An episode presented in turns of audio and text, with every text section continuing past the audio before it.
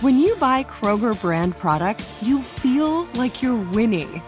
That's because they offer proven quality at lower than low prices.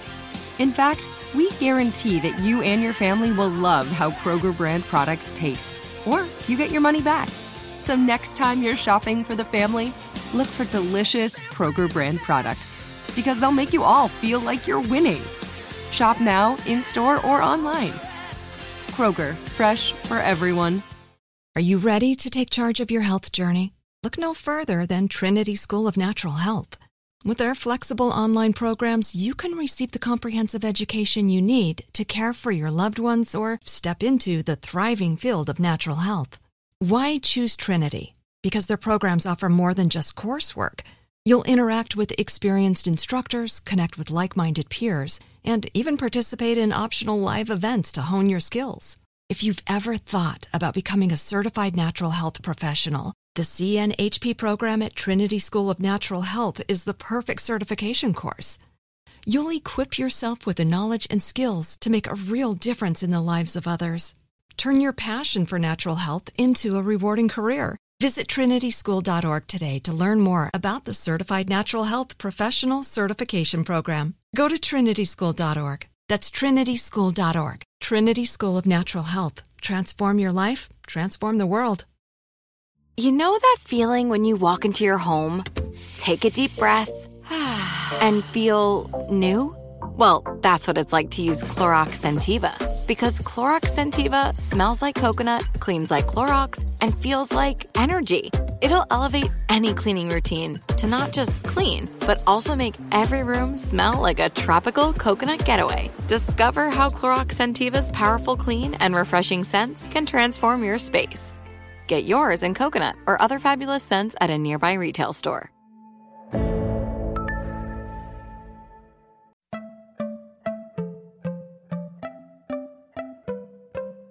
Welcome to Money Making Conversations. It's the show that shares the secrets of success, experienced firsthand by marketing and branding expert Rushion McDonald. I will know he's given me advice on many occasions, and in case you didn't notice, I'm not broke. You know he'll be interviewing celebrity CEOs, entrepreneurs, and industry decision makers. It's what he likes to do. It's what he likes to share. Now it's time to hear from my man, Rushion McDonald. Money Making Conversations. Here Absolutely. It's a Monday. Well, it could be Tuesday, could be Wednesday. Depends on when you're hearing my podcast or hearing my radio show and syndication. I'm here delivering information. I'm your host, Rushion McDonald, and you're listening to Money Making Conversation.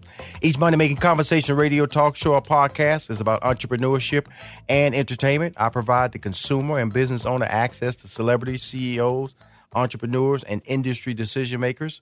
My goal is to uh, share advice that I've uh, been given to me, advice that I've given to people over the years. A lot of people have big dreams. They don't have plans associated with those dreams. My show is to try to break that uh, down that wall to say you cannot achieve a dream, a dream, without achieving a plan. And, a, and the plan has to be written. It cannot be hoped upon. It cannot be. It can be prayed upon, but a pray that prayer has to turn into work. A lot of people tend to put a lot of weight on that prayer. Uh, they say they jump out there, a leap of faith. I've heard those statements before. Uh, right place, right time. You know, it was my moment. Okay, where is it written down though? You got to write that all down. Got to write all those moments down. oh, guess what? It's not going to happen the way you want it to happen. Believe me, because of the fact that I've been in that chair where I've just been hoping. I, I call that the lotto experience. You just sit around and you just be hoping that it's going to happen. I'm playing the lotto. It's my time. It's my it's my journey. It's my moment. Guess what? There are no guarantees. My guests in turn deliver information about career planning, motivation, financial literacy, and how they lead a balanced life. My next guest ran into this young man. First of all, we're going to go back to the LA days. yeah. But then I was at uh, a very good friend of mine, uh, Holly Robinson Peete, and her husband. They do a uh, autism event. Um, yeah, yeah. And also the event, a charity race in regards to her father. Uh, and I attended. Uh, finally, I finally showed up. I give money all the time. I finally showed up. Mm-hmm and uh, uh, Holly was uh, shocked that I showed up this year. Actually, when she hollered out my name during the event, and I said yes, she was actually stunned that I was there. But we, when you go out in public, you tend to meet people you haven't seen in a long time, and also realize the impact that you made in just basic conversation or just, I guess you could say, mentoring. And that's what I try to do when I meet individuals. My next guest is a celebrated celebrity master barber, award winning actor, director, producer, and screenwriter.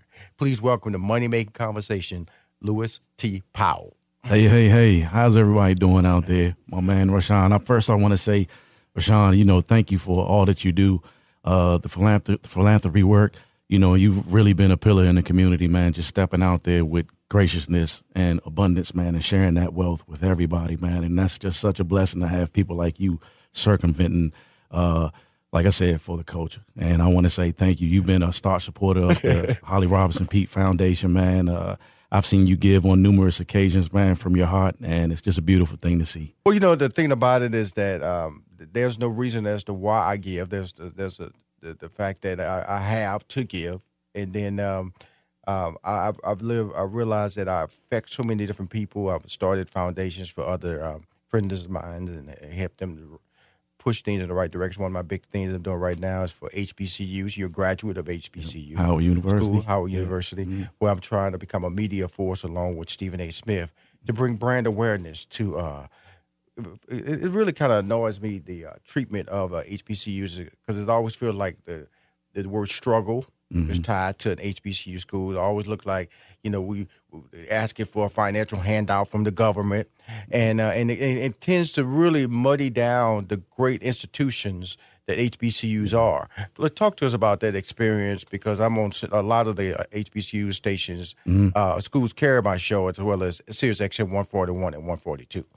Yeah, I mean, you know, to that point, it is. It it is. It's always like you said. It, people always try to associate struggle with HBCUs. Right. you look at institutions like Howard that's been over. I mean, been around for over hundred years, mm-hmm. and and as as well as other established black uh, HBCUs that don't give it get as much credit. Right. You know, I mean, struggling. I mean, when you look at some of the most prominent doctors and black lawyers Mm-hmm. and accountants and physicians, my mother's a Howard graduate. You know, Mm-hmm. she came out in '67, and she's an accountant. And when I look at her alumni being, you know, she's a Delta Sigma Theta, and Mm-hmm. it's like I look at a lot of her little events that they have, and it's like all these professional, uh, financially well off people that have actually been sewing back into their communities Right. and various different states all over the United States. I mean, excuse me, all over the United States. So when you look at the struggle that people say that the HBCUs have, I think that that's just the media putting out some kind Right, of right. propaganda, you know, in a way to kind of shine the light off of excellence that we've always been bringing.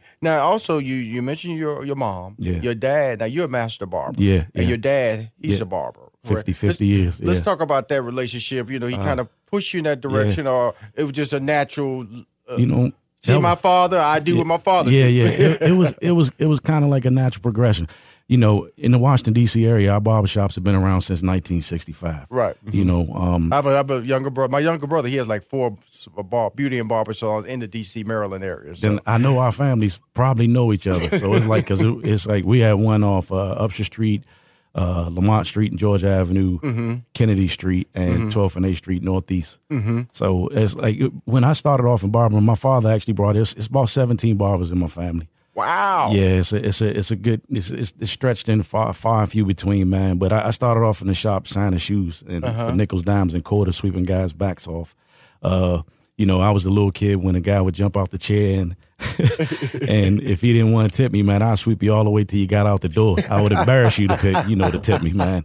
It was it was cool. It was cool, but it was it was a progression where you know I jumped off into that space, and by the time I was about thirteen, I, I remember the first haircut I really kind of just gaffled, and was my cousin Glenn Johnson. Uh, my father came home, and he came out of the uh, he came out of this little room in the basement and, Uh-huh. uh, looked at it, and he was like, "I didn't know you wanted to grab the tools yet. Mm-hmm. I see you need some work." Hey, can't let the reputation get yeah, messed no, up. no, now. exactly, This is exactly. amateur night moments Yeah, here. yeah. Well, you know, you- Yeah. being your, you know, you talk about your dad. Yeah, That- yeah. being a barber. That's Yeah, that's that's yeah. that's the core of being an Yeah, entrepreneur. You know, definitely. he's taking the talent and said, "Look, as long as I got these scissors, I can make money somewhere." Yeah, yeah. You know that that really. I, I remember when I um, left IBM and I as a, pursued my career as a stand up comic. I always felt that.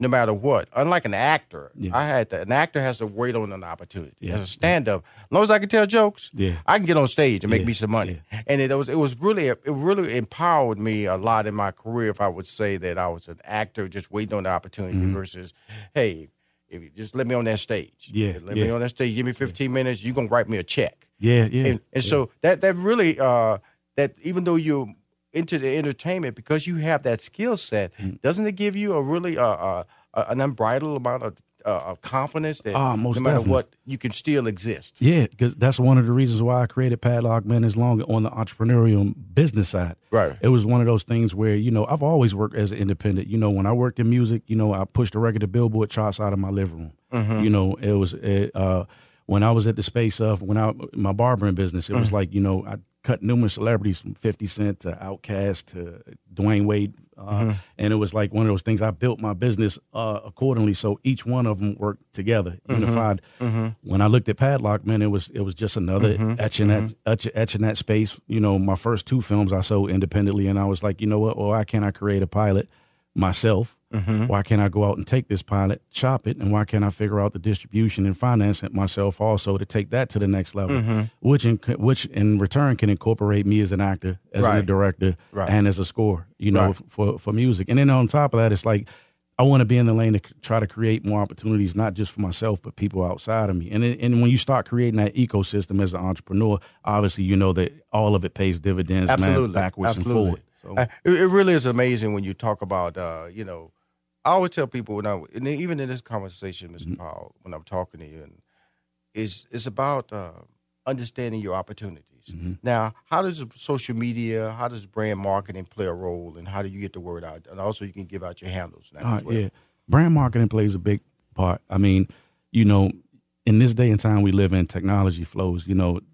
I mean, back when I first started, it was like the barbershop was the information superhighway. But now we look at Instagram, Facebook, Twitter, and you know, and all these different avenues where we actually can share our gifts with the world. Mm-hmm. And I think it's one of those things: finding your audience, finding your niche, and then building upon that niche of the people that actually support you, and starting the steamroll effect to mm-hmm. turn that over and over again to grow your audience more.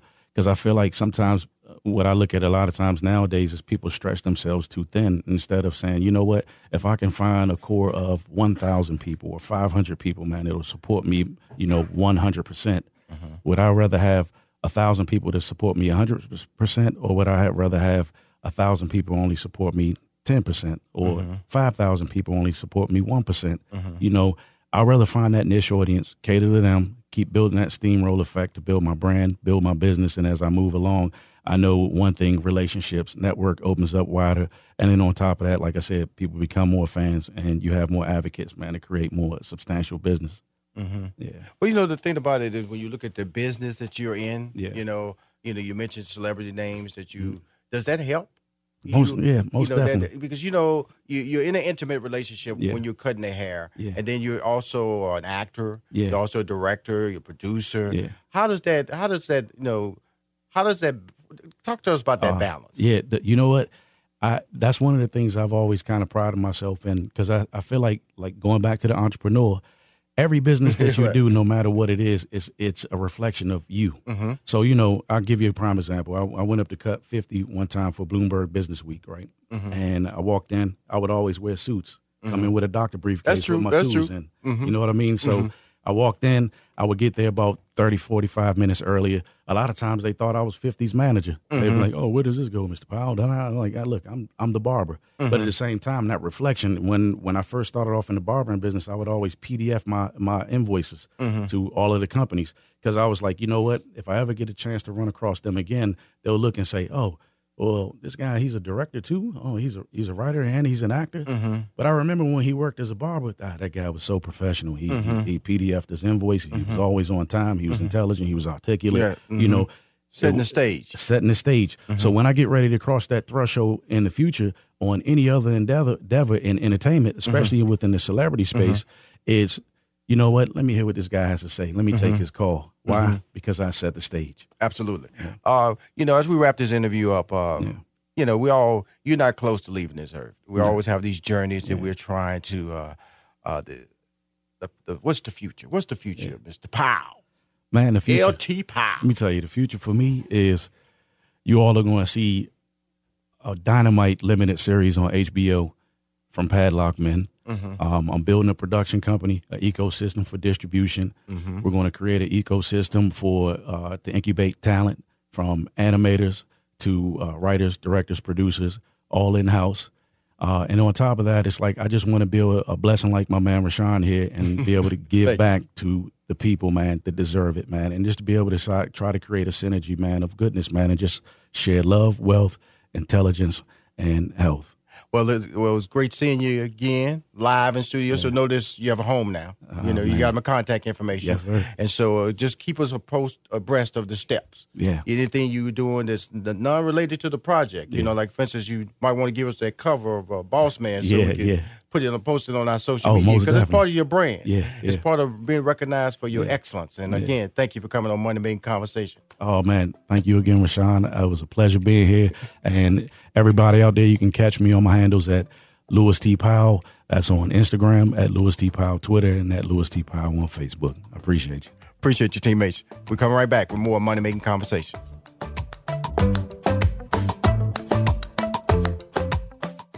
Hi, this is Rushion McDonald, the host of Money Making Conversations. You say to yourself, who calls Rushion's show? Please welcome to Money Making Conversations, Lala Anthony. We met you know, used to always, Rushion, yes. uh, can you give, can, can, we talk? Can we talk? I, mean, always talk to you about everything, everything. And looking at you and Steve Harvey, you know, that motivated me too because I would see all the amazing things you guys were doing and not just being on the radio. I mm-hmm. felt like at that time and even now, you mm-hmm. know, people want to put people in boxes. Please welcome to Money Making Conversations, the incredible Nick Cannon. You're truly one of my mentors and one of the people that showed me that you can be multifaceted you know for a fact now that you're about to capture an audience that's going to have a spending power for at least another 20 years. To me, it's like my happiness is invaluable. Money doesn't make you happy, but happy makes you money. Money Making Conversations continues online at www.moneymakingconversations.com. Hi, Rushion McDonald, host of Money Making Conversations. Hi. Again, this is Rushion McDonald. Just giving my voice tone, getting it right because I got one of my favorite guests on the, on the show. It's about food. So everybody know I get a little extra excited when I talk to people about food. So I got to calm down. I got to calm down because each money making conversation, radio talk show, or podcast is about entrepreneurship and entertainment. I provide the consumer and business owner access to celebrities, CEOs, entrepreneurs, and industry, decision makers. They, in turn, my guests deliver information about career planning, motivation, financial literacy, and how they lead a balanced life. Their motivation, uh, my guests have really been t- been tuning in to delivering these messages this message on a regular basis. I'm really excited about my next guest. He's an owner, executive chef. That means food of several very popular restaurants. He was born and raised in St. Petersburg, Florida, and attended college at the University of Florida. That means he's a he's a Gator. That means he's a Gator. Okay, all right. S- SEC. Okay, cool. After graduating with a dual degree in business administration and sports management, he decided to enroll in culinary school. Okay, now that's a, that's a switch now. Please welcome. He's here to tell his story and the, all the success he's had over the years since he's graduated with that culinary degree. Please welcome to Money Making Conversation, Eduardo Jordan. Thank you for having me. My man. How are you? Oh, pretty good. Yes, where where you where are you at right now? Where are you calling from right now? I'm I'm I'm, I'm in Seattle, Washington. I'm home before I'm headed to work. Seattle, yeah. Washington. Now I've been to Seattle a couple of times. I used to do stand up comedy. I went up there way back in the day, did some jokes up there. I stopped in there when I was going to Vancouver for a cruise. Okay. So, uh, but I'm gonna tell you something. Let's let's talk a little bit about you before we get to this this this menu that that that uh, that really. Uh, and I'm already told. I'm gonna just tell you this, Eduardo. Um, I'm, I'm you're gonna see me before the year out, brother. Heard that. You're gonna see me before the out. I'm gonna, I'm gonna let everybody know. You're gonna find out why. Why I'm gonna go up there with my wife. She's already she's already signed off. She's she's gonna be coming up there with. So we got to get a day. Do you have a chef table at your restaurants? And uh, we, we will make a table for you. There Don't you go. There you go. Okay, cool. Let, us talk about the beginning because I talked about uh, uh, uh, we talked about the, the degrees in uh, business administration and that still help, that still helps you out now because you're you're you know you're, you're owner, you're entrepreneur, so that degree in the business administration does help you out. Then you went into sports management. How did the whole culinary part of your life start to, to rise to the top? Well, you know, I I honestly I started with food at the age of nine. Um, you know, food has always been um, an intimate part of like uh, my experience growing up. Um, you know, when I was nine years old, my mom put me in the kitchen because she noticed that I had an interest for food because I was always asking my grandmother questions. Uh, my grandmother's a, a Southerner. She's originally from Cairo, Georgia. And, um, you know, her specialty was cooking big old lavish meals for the family and friends to come over and hang out her, at her house, Mm-hmm. um, you know, for family reunions, after church, you know, Mhm. all the holidays. Mm-hmm. Um, it was all about grandma. And so, you know, I took an interest into food then and there. And I guess that kind of, you know, played a role in my life later on when I was decided on the real direction that I wanted to go in on my true passion. Um, so it was all about like that, that foundation with mom and grandmother of like hospitality and food. Um, mom showing me around the kitchen, my mom giving me my first cookbook at probably like the age of 10 or 11. I don't remember the exact time period. Um, well, the but that- question, that kind well, like well, the question that will pop out is that you said since nine, why didn't you immediately go into that direction? Why did you go to? Oh man, um, you know it was it, it was kind of like you know the reality is um, you know my mom and my dad wanted me to go to college. I Right. was the first person in my family to go to college, Right. and we're talking about extended family too. Um, and so their mission was to make sure that I, you know, get an education, also get a degree that is gonna send me in the path that they thought and believed is going to be great for me. You know, become a Right. doctor, become a lawyer, become a sports agent, or something that dictated high-paying, well-established job with benefits, et cetera. So um, their mission was just point me in the right direction, and cooking was definitely not the direction they assumed that I should be going in. Because let's gonna be Um, real. You know, you got a lot of cooks out there, but don't have a lot of chefs of color out there. Seller, exactly. And and the reality is, you know, um, culinary world is a very hard world. I mean, you're working, you know, 13, 14 hours a day, um, you're not getting paid the highest wages, and um, you know, dollar for dollar, hour per hour, you're definitely working way more than most doctors and most lawyers for, you know, far less. So they saw, you know, me going to college as a as a better direction for me, and they definitely encouraged me, like, you know, follow my dreams and everything, like cook, enjoy it. Go Right. go become a doctor, and then one day you can own your own restaurant while you're a doctor, Right. kind of thing. Okay, now, now, now, so we're, we're in Florida, having a good time. That's big football Mhm. powerhouse, basketball Oh, yes, powerhouse. so you, so you, then, then the cooking really is what you want to do. You, you've satisfied their expectation, their dreams. I always tell people, you can't repo a degree. So I love it. I love the fact my degree is in mathematics. You can't, they can't come in and go, you know something, that degree off the wall, we're gonna take that degree off the wall. We're gonna take it away from. you. No, you can't do that. You can't do it. Once that degree hits that wall and you say I'm out, we good. We good. I don't care. How, I don't care what that college loan is. We good. We good. and so, so the beauty of what you're at right now is that I, I, I I love this conversation because it talks about defining your path. It talks about Right. understanding that I, I can I can accomplish many things, but are those the things that I really want to do? And so Mm-hmm. cooking is what you really wanted to do. And so I was here's the thing that we want to talk about because climbing the ladder to be a chef, humbleness, mm-hmm. low pay, long hours, again humbleness. You know, Yeah. sometimes you're being bullied because people Yeah. have power over you, and you have to be able to navigate that. And then you're a person of color, so there's a lot of Correct. questions. Then you stigmatize. there's a lot of barriers. Yeah, you, you stigmatize. You know, what, what, especially if you want to go outside of what they think you can do. You know what I'm saying? So, so just talk about that journey a little bit there, Eduardo. Yeah, I mean, it was a it was a it was a hard, very strenuous, humbling journey. You know, I, I ended up going to culinary school um, after graduating from the University of Florida. So I was a little bit older than most people in culinary school. Mm-hmm. Um, I, I think I was like 25 years old. Mm-hmm. Um, so, so I'm looking like an elder compared to the 16 and 17 year olds. Um, but I was extremely focused, and and I realized like in culinary school that was a reality check. You know, it was pro- we probably had 10 percent of people of color there, Mm-hmm. and out of out of that 10 percent, probably five percent graduated. Right. Of mhm, that five percent that graduated, two percent ended up finding a decent job, Right. Mm-hmm. and out of that two percent, you got me, the one percent that is still remaining that I know of. Right. Um, and so that was pretty much my, my journey and my path because as I ended up going, you know, to get, you know, distinguished jobs at distinguished locations, I, I ended up becoming an intern or apprenticeship at the French Laundry in Napa Valley, you know, one of the most pre- prestigious restaurants in the in the in the world, Right. I should say, but definitely in this country.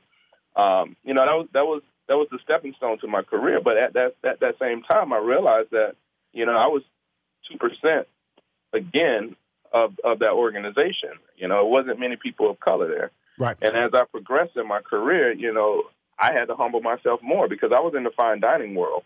And as you move up in that ladder of cuisine, the style of cuisine, you know, the level of of restaurant, you realize that that percentage trickles down more and more with people of color, women, uh, minorities, et cetera. Um, and the reality check was that you know it was a white chef's world for me. Absolutely. I was running then. And that's a, that's And an so- honest statement Mhm. to talk about. You know, not not because it, you know because of the fact that the reality is is though we don't know what goes on behind closed doors, and that walk, Correct. walk when you go you see you see food being brought out, and then being, then people complain, and sometimes that's when a, a lot of times, for some reason chefs always come to my table. You know, I guess because I just love food. They go, "How's how's everything going?" So you like, is your meal good? I go, "Yeah, it's fine, it's fine," and I will send food back now. I- If I don't Yeah. like it, I tell, "Hey, dude, I'm sorry, this, this is not working for me And you today."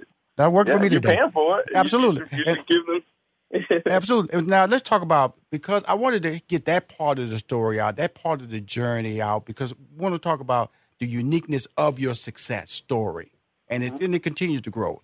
Explain to everybody the James Beard Award.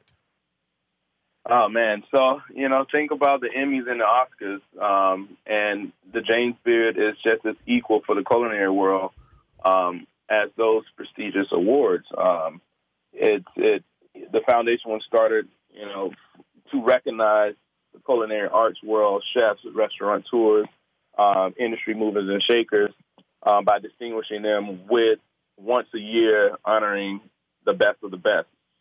And you know, I'm can say I'm fairly blessed with the fact. Come on now, come on now, talk to us now, Eduardo. Tell us what you got, man. I set you up fairly now. blessed with two with two distinguished awards in one year, which is unheard of. You know, for one for one minority to um, achieve that award in one year is is a feat on its own. But to to achieve two recognitions for best chef um, Northwest and best new restaurant in the country, James, for um, um, June Baby, it you know that it was just mind blowing. It, it was out of the universe. It was unheard of. You know, Mhm. the first time that ever has happened. Right. You know, I have a lot of I have a lot of firsts in my in my in my career, and I and I strive and pride myself on being first. I was the first black chef ever to grace the cover of Food and Wine magazine as best new chef Mm-hmm. in 2016. You know Mhm. that that's that's pretty huge. You think about at least some of the culinary uh, dignitaries that have have walked walked around here. You got you know you got Marcus Samuelsson, Patrick Clark. Mm-hmm. Um, you know you got some very distinguished black chefs that have done great things that have not ever made it to that cover of that magazine, and that's that's you know that was a big honor. and That was a big big, Big piece deal. in the start of, of, of people recognizing and and and realizing the talent that I had. I printed out this menu. I came in here to let you know I love what you do. Keep doing what you're doing. You will see me this year. Uh, Samantha, gonna reach it. out to you. Gonna it, it's gonna be on the weekend. I'm gonna come up there. Uh, we're gonna have a good time. We're gonna laugh, man, and uh, and, Yes, we're gonna eat and we're gonna tell stories. And I'm gonna support your brand. And congratulations for breaking that glass it. ceiling. And uh, and I'm gonna keep supporting you, man. And you got something going on that's special, and you are very special. Thank you for doing my show, Money Making Conversations. Hi, this is Rushion McDonald, the host of Money Making Conversation. You say to yourself, who calls Rushion's show? Please welcome to Money Making Conversations, Lala Anthony. We met, you know, used to always say, Rushion, uh, can you give, I can, can we talk? Can we talk? I, I mean, always talk to you about everything, everything. And looking at you and Steve Harvey, you know, that motivated me too because I would see all the amazing things you guys were doing and not just being on the radio. I felt Mhm. like at that time and even now, you know, Mhm. people want to put people in boxes. please welcome to Money Making Conversations, the incredible Nick Cannon. You're truly one of my mentors and one of the people that showed me that you can be multifaceted. You know for a fact now that you're about to capture an audience that's going to have a spending power for at least another 20 years. To me, it's like my happiness is invaluable. money doesn't make you happy, but happy makes you money. Money Making Conversations continues online at www.moneymakingconversations.com.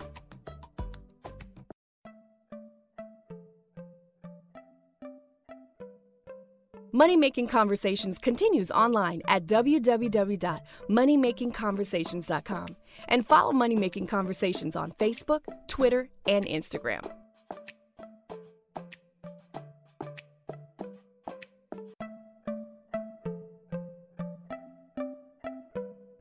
My next guest uh, has landed her on her work. Wow. You know, uh, she is a first timer on Money Making Conversations.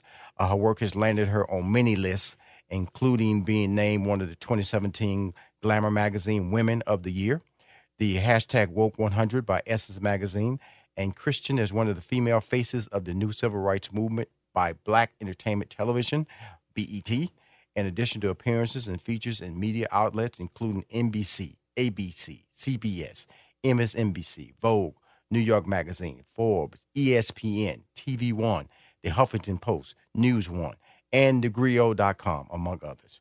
Please welcome to Money Making Conversations the Director of National Partnerships for Airbnb, Janaye Ingram.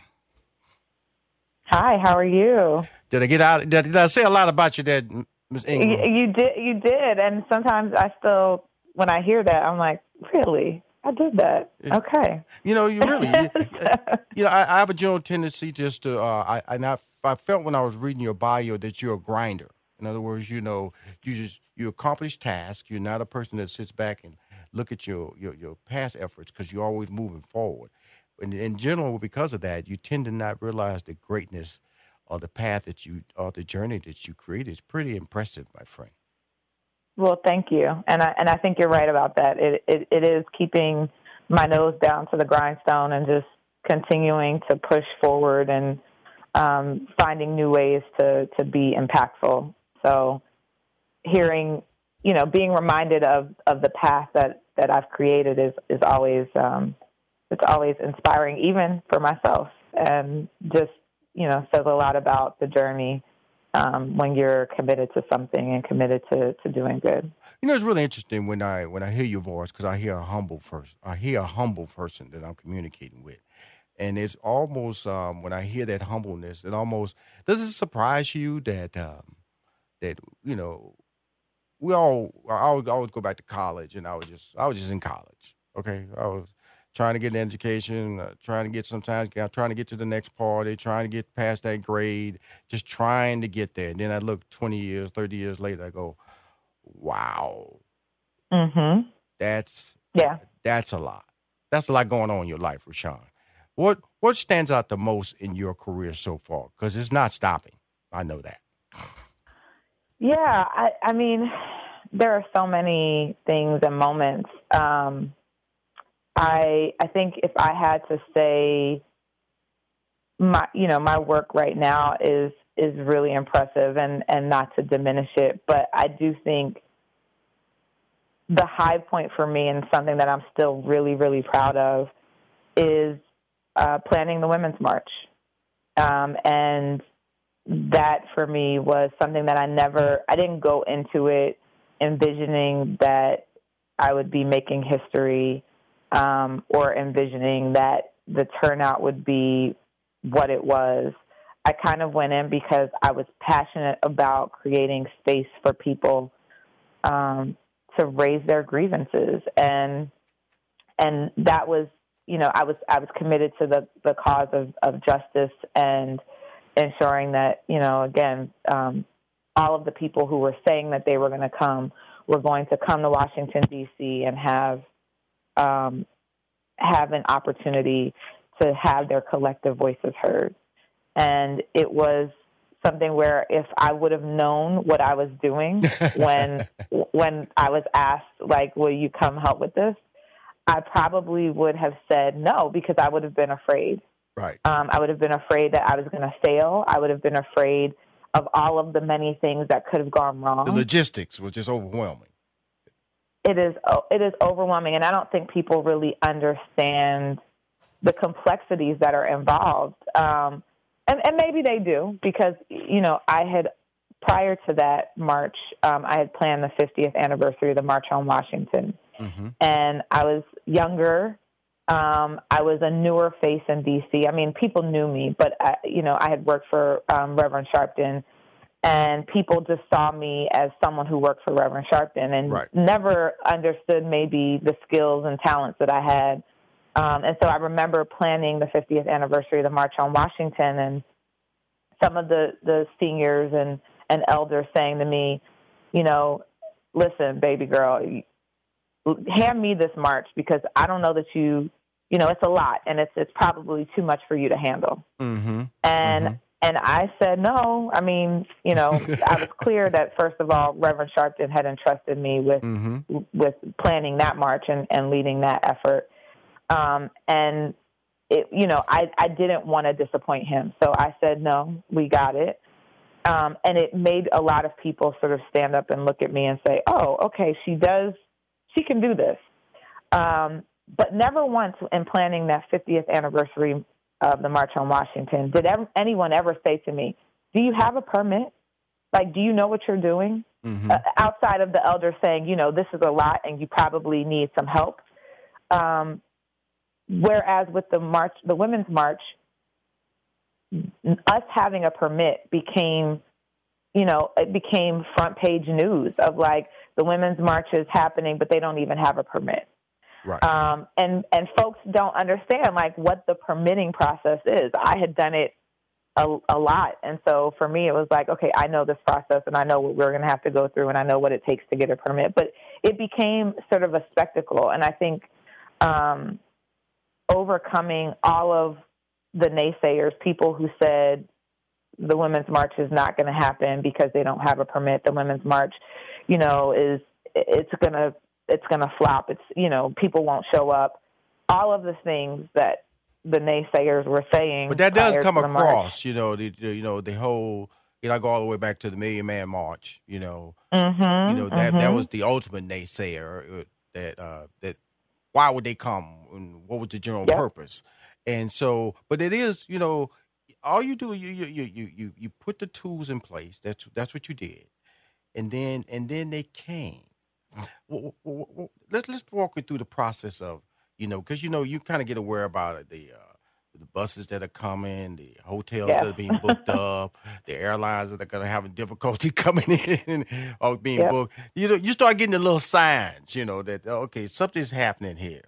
And so, when did that tingle really run up your back? Going, my God, it's happening. It's really, really happening. Um, I mean, I, I think it, it, it sort of happened along the way. So when when we planned the women's march Mhm. collectively, um, you know, there was there were a lot of moving pieces, Mhm. and um, but I I really owned the piece that was what people showed up and experienced, specifically in DC, and then with touch points and connections with all of the marches across the country. And so, like, you know, helping folks with logistics in different parts of the country. But it happened, we started planning two months before the march happened. Right. And in those two months, you also had four holidays. You had Thanksgiving, Christmas, New Year's Eve, and King Day. Right. Um, and so a lot of people were taking off, enjoying vacations. And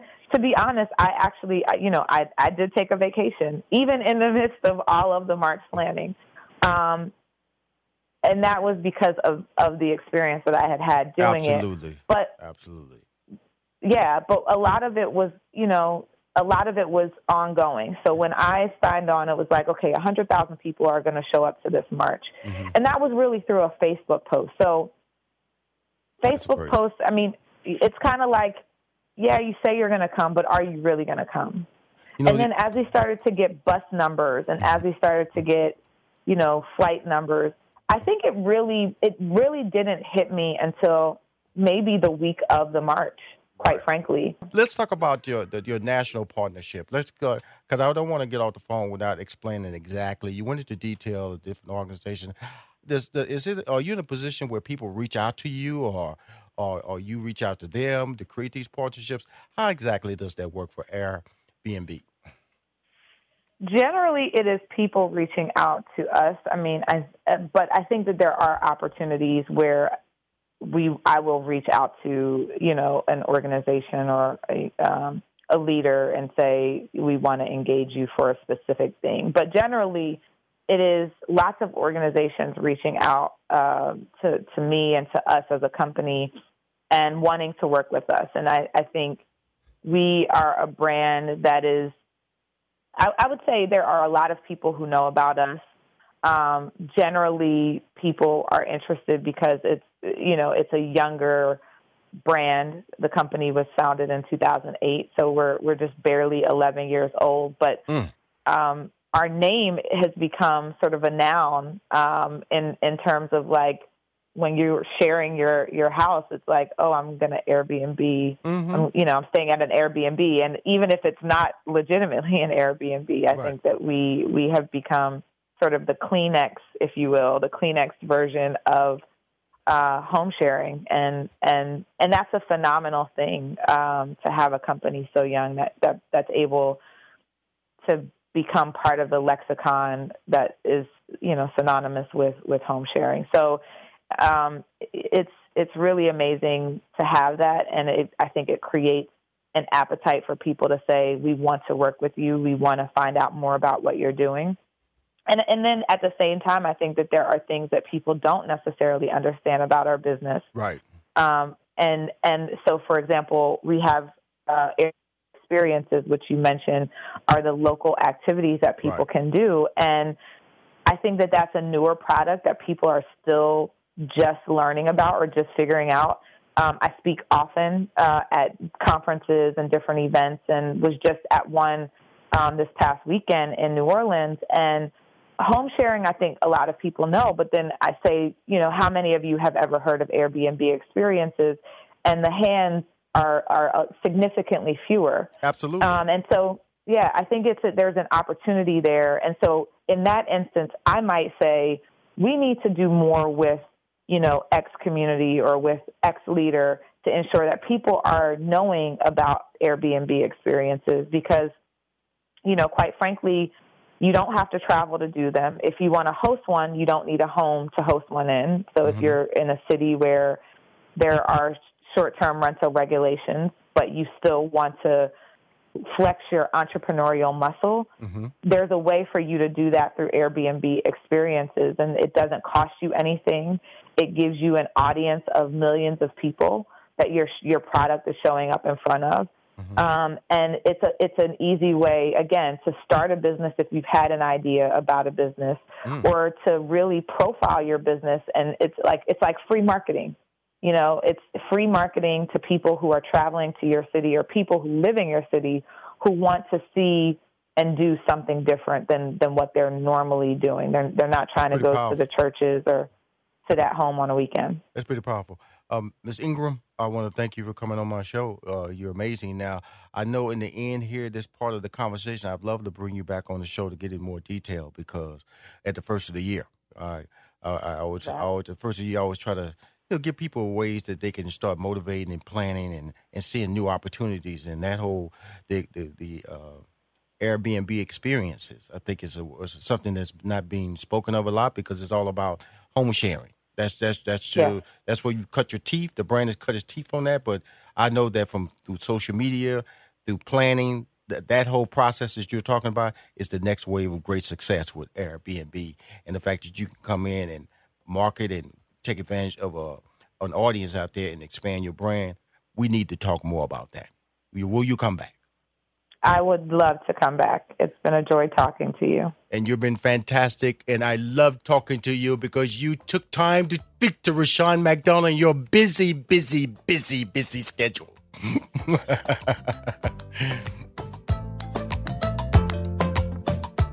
Hi, this is Rushion McDonald, the host of Money Making Conversations. You say to yourself, who calls Rushion's show? Please welcome to Money Making Conversations, Lala Anthony. We met you know, used to always say, Rushion, yes.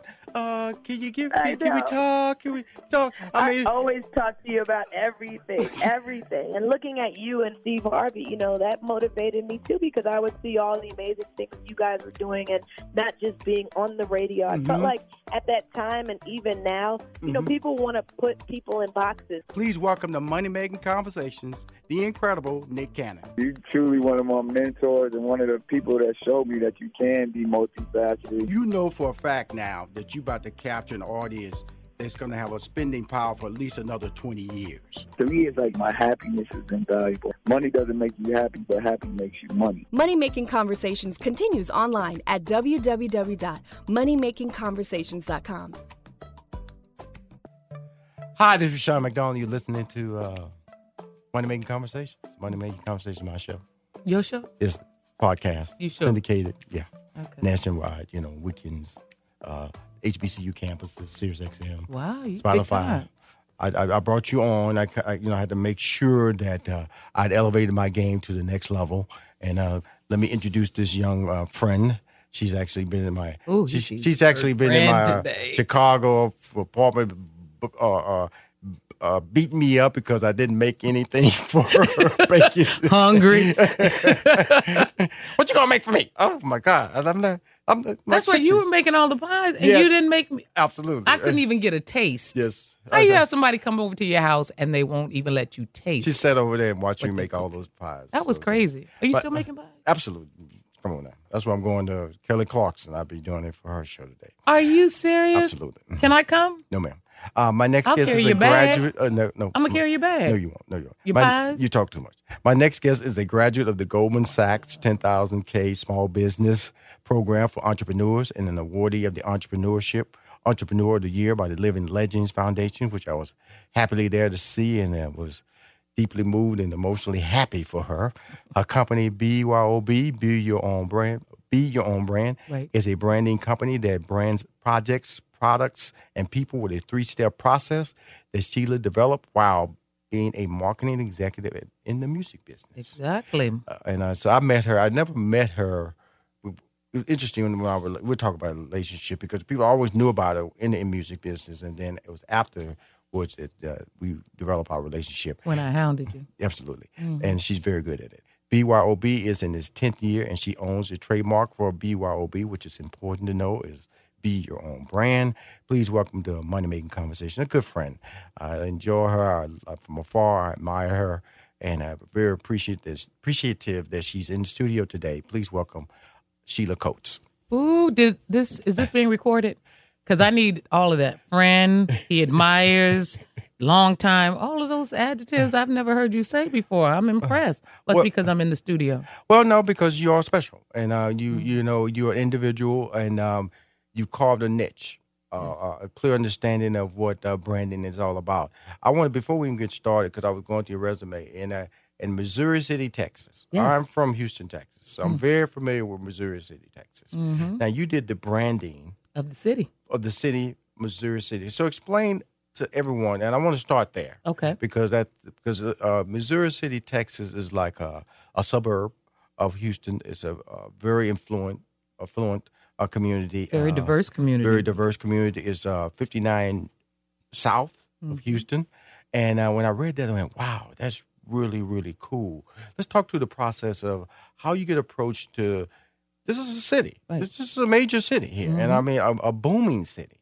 And how does that how how break down the steps of of, of branding, um, showing leadership, and being able to get the word out? Exactly. Well, you know, everything I think is about relationships. So I met the city manager coming in doing a leadership conference for him through a good friend of mine named Anita Castile. And Anthony, after I did the leadership conference, had so many of his key people, like his fire chief and his um, assistant manager and the person who ran his police department say, you know, this is something new. We've never heard this before. We need to have her come back. They were in the process of trying to distinguish themselves from what is it, Sugarland? Sugarland, absolutely. So Mhm. Sugarland gets a lot more notoriety, but they wanted to find out how people would know about them. And so my three step process for branding their leadership team still is applicable for branding a city. Right. And so I said, well, what are you known for? Mhm. And more importantly, what do you want to be known for? Right. Mhm. And then on top of that, what can you deliver? Mhm. And they couldn't answer those questions. Like everybody has a mission statement, right? You go into these cities and and, and they tell you we want to be the place where you live and grow and but at the end of the day, when I come to your city, what do you want me to know? Mhm. It's not about the logo, it's not about a tagline, it's about the experience that I'm going to get when I go into Missouri City. Right. And that's when they realized they didn't have that. hmm And we're talking about Missouri City, Texas, which is a suburb right outside of Houston, Texas. This Yes. is important because I grew up near Missouri City. It was kind of like Okay. a city that, uh, you know, football power, Mm-hmm. and um, and it kind of like went from just just a regular little small community to an actual city, Mm-hmm. and then it got pushed all the way to the to the 59 side of the freeway. It grew. It, it kind of like it started growing and just blossoming. And you're right, Sugarland but has always been Imperial Sugar. Mhm. Always had that brand relationship, and Right. and people knew exactly what it was. But Missouri City still was like, okay, Yeah, we're just here. And they called themselves Mo City. You know, um, they had some bad reputation problems for a little bit, Mhm. but they're really a friendly city. And so when we decided to take on the branding, I did this whole concept with them that I do with people, but I put it for the city and I had them tell me what is it that they can deliver. And I had all of their key uh, stakeholders involved. I had a lot of their employees involved. And I got back a lot of feedback. And Right. then they realized that there were three things that they were known for. The key was, though, do you appreciate those three things? right, Because you always think I should be like Houston or I should be more like Sugarland. But if I'm a person coming to the city, there are some things that I want to know about this city that I know I can get. Mhm. And it was amazing because then I tested it. mm-hmm. After they told me what their three attributes were, I went around the city to see. Mhm. And I'm not joking. This was probably one of the friendliest cities I've ever been in. hmm it is. So they told me they wanted to be known for their friendliness, for their ability to go above and beyond, Mhm. and for their ability to be of a diverse family community, right? So when they said these things, I said, well, then you got to be this. This is a true story. I got a ticket in, in Missouri City going 35 in a 30 mile zone. I was like, are you serious? You guys pulled me over.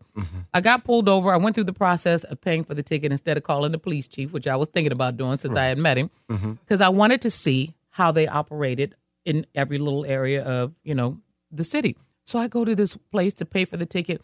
This lady couldn't be nicer. Mm-hmm. When I came in the door, she said, "Good morning. How are you? How can I help you?" And I'm thinking, okay, this is definitely not L.A., right? Right, right, right. I come in.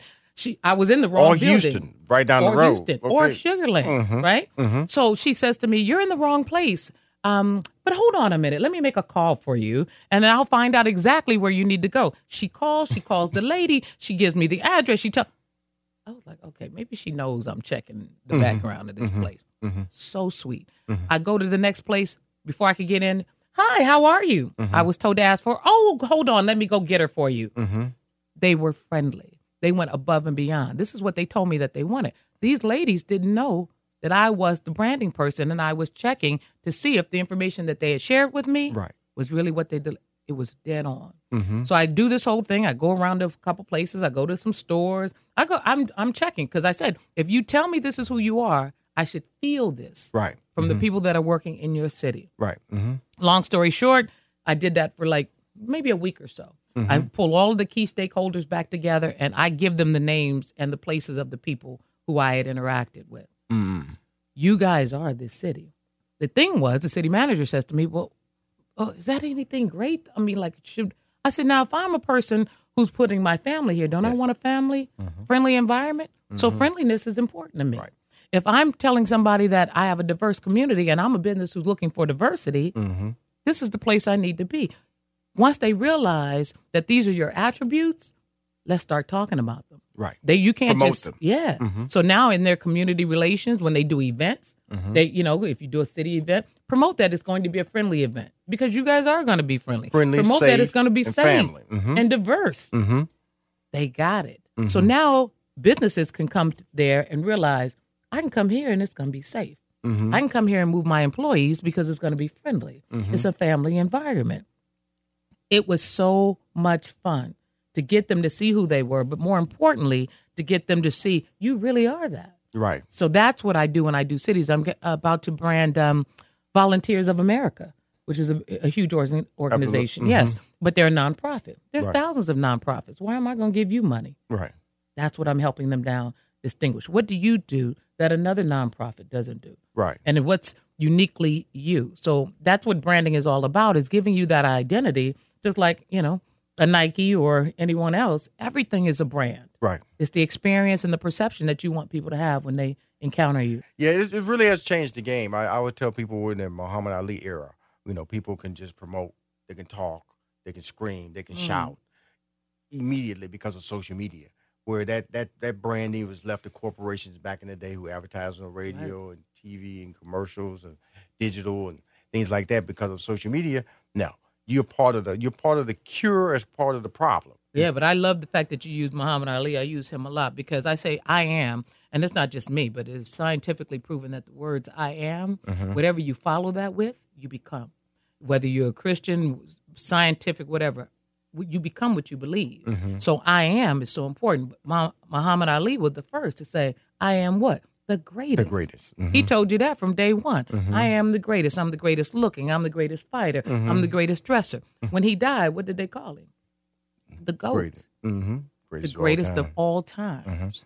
See, that's the power of understanding I am in your brand. You become what you believe. And that's why I say to young kids, you tell yourself, you know, I am badass, so and so, whatever, you know, you become that. You start Mhm. to embody that. Mhm. And then you have to act like that. Mm-hmm. When Muhammad Ali said that, it wasn't about even branding himself Mhm. as much as just he was making a point. But in all of the time that he said that, Right. they ended up calling him that. And that's the power of knowing the I am. Right. Yeah. Telling yourself, great. Uh, thank you for coming on my show, Money Making Conversation. Thank Sheila. you. You know, I could Uh, talk to you all day. Well, in fact, you know, we got to. You can take me to lunch if you want. We can keep. Well, I got to catch the airport, airplane. I got to go to the airport, catch the plane, because I got to go to L.A. Because you know I'm busy like that. Mm. But more importantly, we have to do this every quarter. I would love to. It's I part of the brand. It's part of the process that I want to.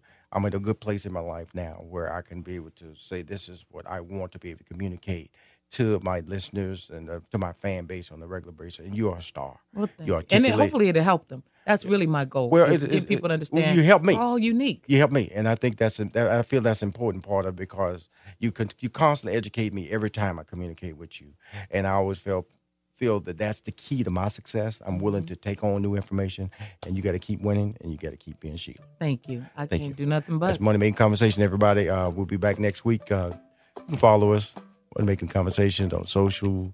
I uh, got all the social website.com. Find out who's on moneymakingconversation.com. Again, Rushion McDonald. Have a great year, great life. I will always be there thinking about you.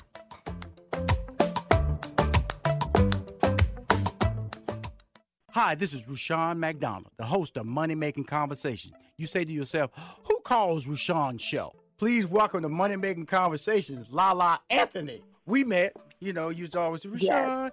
uh, can you give, can, can we talk? Can we talk? I I, mean, always talk to you about everything, everything. And looking at you and Steve Harvey, you know, that motivated me too because I would see all the amazing things you guys were doing and not just being on the radio. I felt Mhm. like at that time and even now, you know, Mhm. people want to put people in boxes. please welcome to Money Making Conversations, the incredible Nick Cannon. You're truly one of my mentors and one of the people that showed me that you can be multifaceted. You know for a fact now that you're about to capture an audience that's going to have a spending power for at least another 20 years. To me, it's like my happiness is invaluable. Money doesn't make you happy, but happy makes you money. Money Making Conversations continues online at www.moneymakingconversations.com. Ladies and gentlemen, it's time you stop thinking about your dreams and put some plans into action.